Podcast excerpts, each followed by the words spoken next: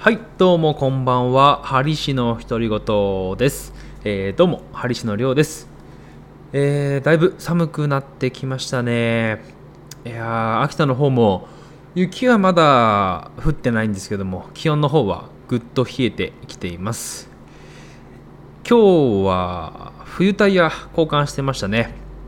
えーまあ軽自動車と、えーレクサスとをタイヤの交換して空気圧とかね点検したりしてもうパッシュパッシュと、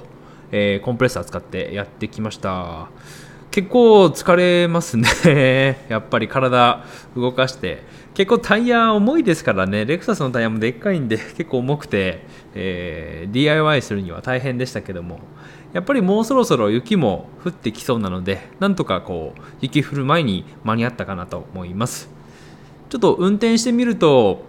少し燃費悪い感じしますけどまあこの時期はもうしょうがないですね。いつ降ってもねあの凍ってもおかしくない時期なんでなんとかまあこの冬タイヤで乗り切って今年ワンシーズン冬もね事故なく過ごせればなと思っております。で今日は何の話をしようかなと思ってちょっと今日は宝くじの話をしてみようかなと思ってます。えー皆さんはですね年末ジャンボを買われましたか？宝くじですね。毎年買ってる方もいらっしゃるでしょうし今年こそはという感じでね買っている方もいらっしゃると思うんですけどもえっ、と僕はですね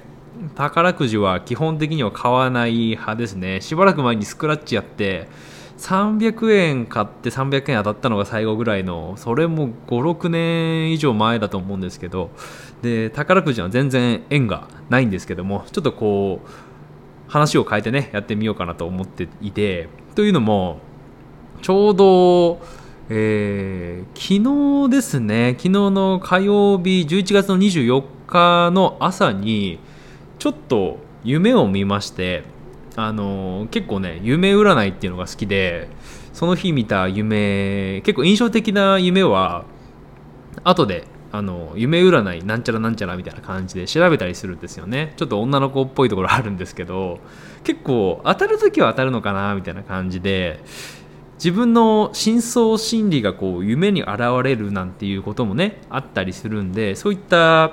心理学ですね。心理学的なところもね結構面白いかなと思って、えーたまにというかまあ大体調べてたりするんですよね。あの曇ってる時はちょっとこう悩み事があるとかその天気とか誰と会ったとかそこに、まあ、動物が何がいたとか、えーまたその動物が何色かとかどういう感じで自分とこう夢の中で接したのかみたいなそういったところがねこう夢占いで出てくるんですけど、えー今回見た夢があのー自分の実家のところでちょっとなんかこう多分宙を浮いてたんですかね。なんかこう結構こう屋根を見下ろせるようなところでで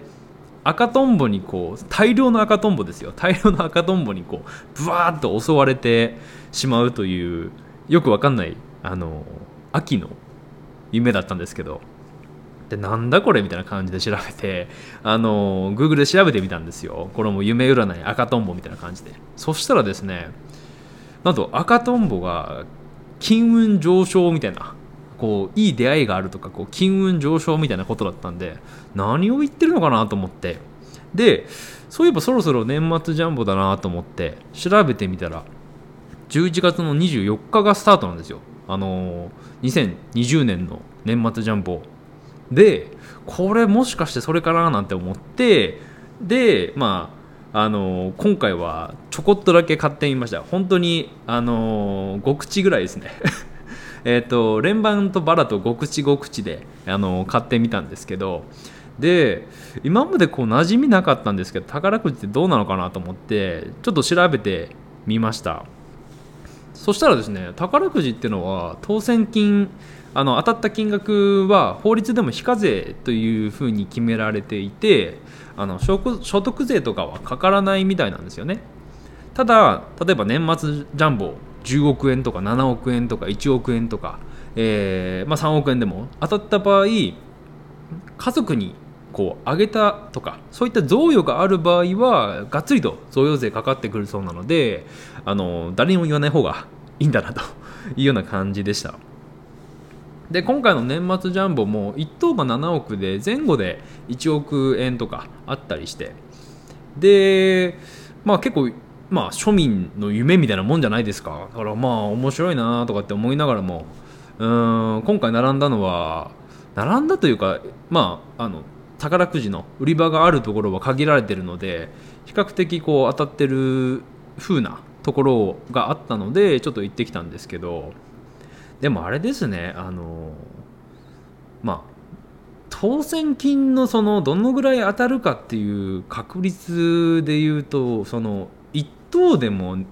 2018年の調べで年末ジャンボで0.00005%ぐらい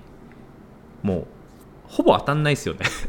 2000万人に1人みたいな感じらしくてまあ当たんないものなんですけどまあたまたまねこう夢占いで、え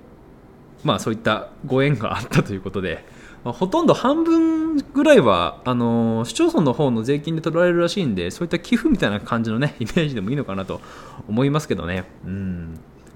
でその当たった当選、まあ、当選した場合なんですけども結構あれですね。あの非課税でがっつり入るっていうのもあるんですけど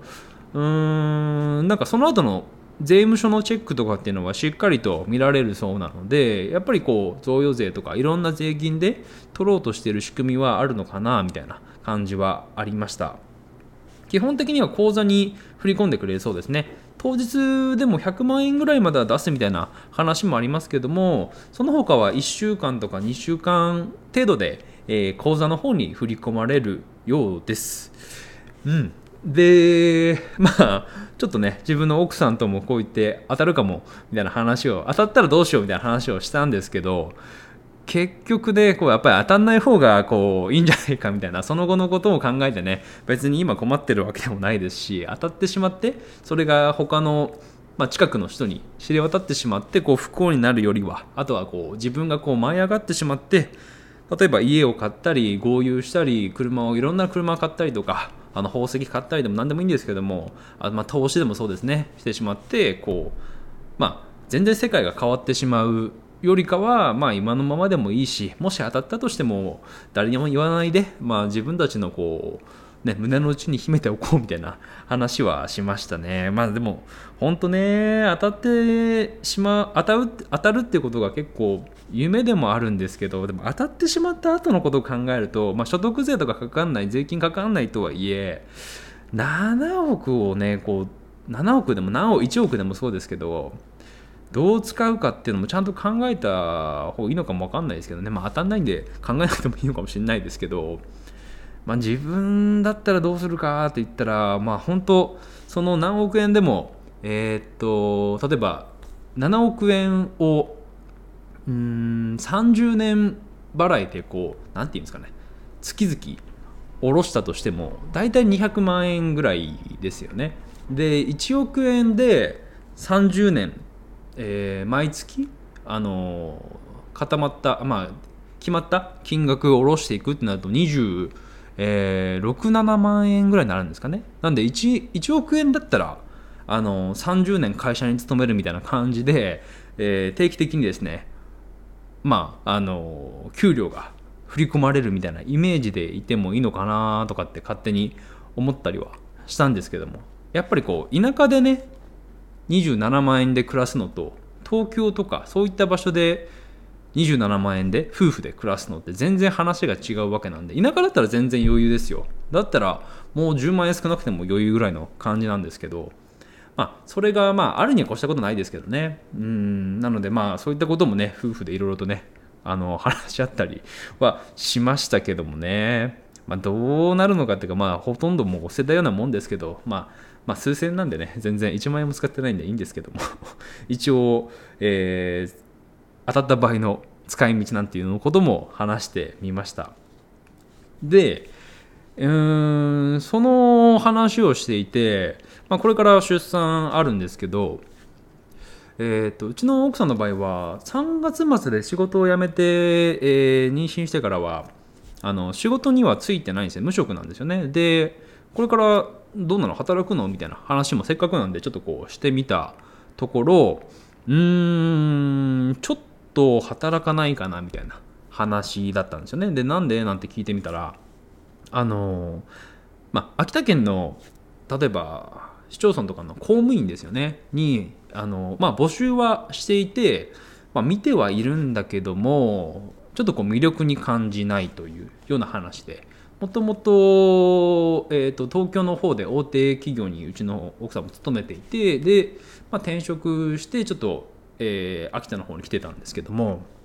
まあ、そこの給料とかも考えても、まあ、全然安いしなんだったら、えー、公務員1日あたり、まあ、時給計算したとしても時給じゃないな日給で計算したとしても、えー、1日5600円ほどしかまあ、稼げてないっていう感じなんですよね。そうするとまあ僕でいうところのマッサージ1回分ですよ。1日1回やってれば、あのー、すぐ貯まるみたいな金額なんですけど、えー、まあ秋田県の最低賃金っていうのがこの前の令和2年の10月の1日からこう変わって792円になったんですよ。でその792円っていうのは全国で見ても一番下の最低ラインですね。秋田県の他にも鳥取とか島根とかあと高知佐賀沖縄と同じですね。東北で見ると、えー、1円高い793円が例えば青森とか岩手とか山形とかなってますね。東京で言うと、えー、東京の最低賃金が1000、えー、1013円になります。平均全国の平均でいうと902円ですね。そういったところもあってちょっとこう秋田で働くよりも、まあ、今みたいにあの転売したりとかあ、えー、不動産の手伝いしたりとかそういったことをしてる方が、まあ、いいんじゃないかなみたいな話をしていたのでまあこれからね子供も生まれますしどういった感じになるかわからないですけどもまあ今のところは働かないかもなみたいなことは話してましたね。うん。なので実際こう、まあ、宝くじから 飛んで現実的なあの最低賃金みたいな話になってますけど、まあ、確かになーみたいなところはありますね。田舎であればねそういった最低、まあ、賃金でもやっぱりこう実家で暮らしたりとかそんなにこう食べることに困らないとか買うもの、まあ、物価的なものですよね。が低いと、まあ、暮らせるなとかっていう部分はありながらもそれでこう固い公務員に勤めるといってもなかなかねこう魅力がないというような状況も実際あるのかなとは思います。最近うちの方でもあのまあ非正規なんですけども市役所職員がちょっとこう酔っ払って、えー、犯罪を犯してしまったみたいな、えー、同じ年だったんですけど、えー、あってそこでもねちょっとこう考えさせられましたね、えー、ちょっと酔っ払って、えー、女性の方にまたあの容疑者は男性なんですけど女性の方にちょっとこう不埒なことをして、えー、さらにショルダーバッグを取ってあの逃げてしまったというような内容だったんですけど本当年も同じで、まあ、住んでるエリアもほとんど同じなのででちょっとねうちのえー、父親の、まあ、知り合いの知り合いぐらいなところの距離だったので結構ねあの身近な話題でちょっとその事件内容みたいなところも、えー、聞いてはいたんですけども新聞よりもちょっとね詳しく知ってるんですけどもやっぱりこう自分の年でそういった犯罪とかねしてしまったらどうするかとかあまたこうね非正規で働いていて、まあ、新築で家を建ててっていうことも考えるとねなかなか大変だなみたいなところもあったりとかうんそういったところでもねこう公務員の働き方とか、まあ、そのもちろん犯罪は犯しちゃいけないですけどもそういった時のね身の振りようっていうかまあ本当しないに越したことないんですけどねいろいろとこう考えさせられましたね。うん。で奥さん自分の奥さんが言ってるように確かに転売とかだけでもね確かに十分な今こういらないものとか、えー、不良品売ったりとかそういったものだけでもねあのまあ、バイト代ぐらいは稼げているというようなことも考えると、まあ、それでもいいのかなと思いますね。うん実際あの何回かこうお話ししてますけどもメルカリでお米をあの売っておりますで自分の実家でうん古くなったお米を、えー、売っているんですけどももうなくなりましたね。あの在庫が。で結局それは全部捨てるお米だって捨てるっていうかまあ食べるっていうんですかね。次の新米までのこうつなぎみたいな、まあ、多く余りすぎてしまったお米だったんですけども基本的にはまあ捨てるか、まあ、なんとか食べるかっていうようなところで、まあ、0円だったものがなんとかねメルカリの方で、えー、トータルで11万円ぐらいにはなりましたね。0円のところからね11万円になったのでなんとかこうお金に現金化できたかなとは思いますし自分たちも美味しいお米をね今年のお米を食べれてるんでいいかなと思いますでそのまあでも11万円って言っても本当はもうちょっとこうまあ15万円ぐらいになったかなとは思うんですけどもまあそんなに欲張ってもねあの悪いですし、えー、繰り返し買ってくれくださったあのユーザーの方もいらっしゃったんであの自分たちとしてもねこういいことしたかなとは思っております。うんえっ、と今日はこんな感じでねこう宝くじの話やらうん、まあ、田舎のこう最低賃金みたいなこともお話ししましたけどもうんまあ宝くじでねこう夢を見たからって言ってねあの本当にこう当たるようなふうにこう考えて、うん、買うのもどうかとは思うんですけどもまあねこういった時期も時期なんでそういったことで、まあ、少しこう妄想に楽しむっていうこともまあたまにはいいんじゃないかなと思いました、えー、今日はこの辺で終わろうと思います。それではグッバイ。チャオ。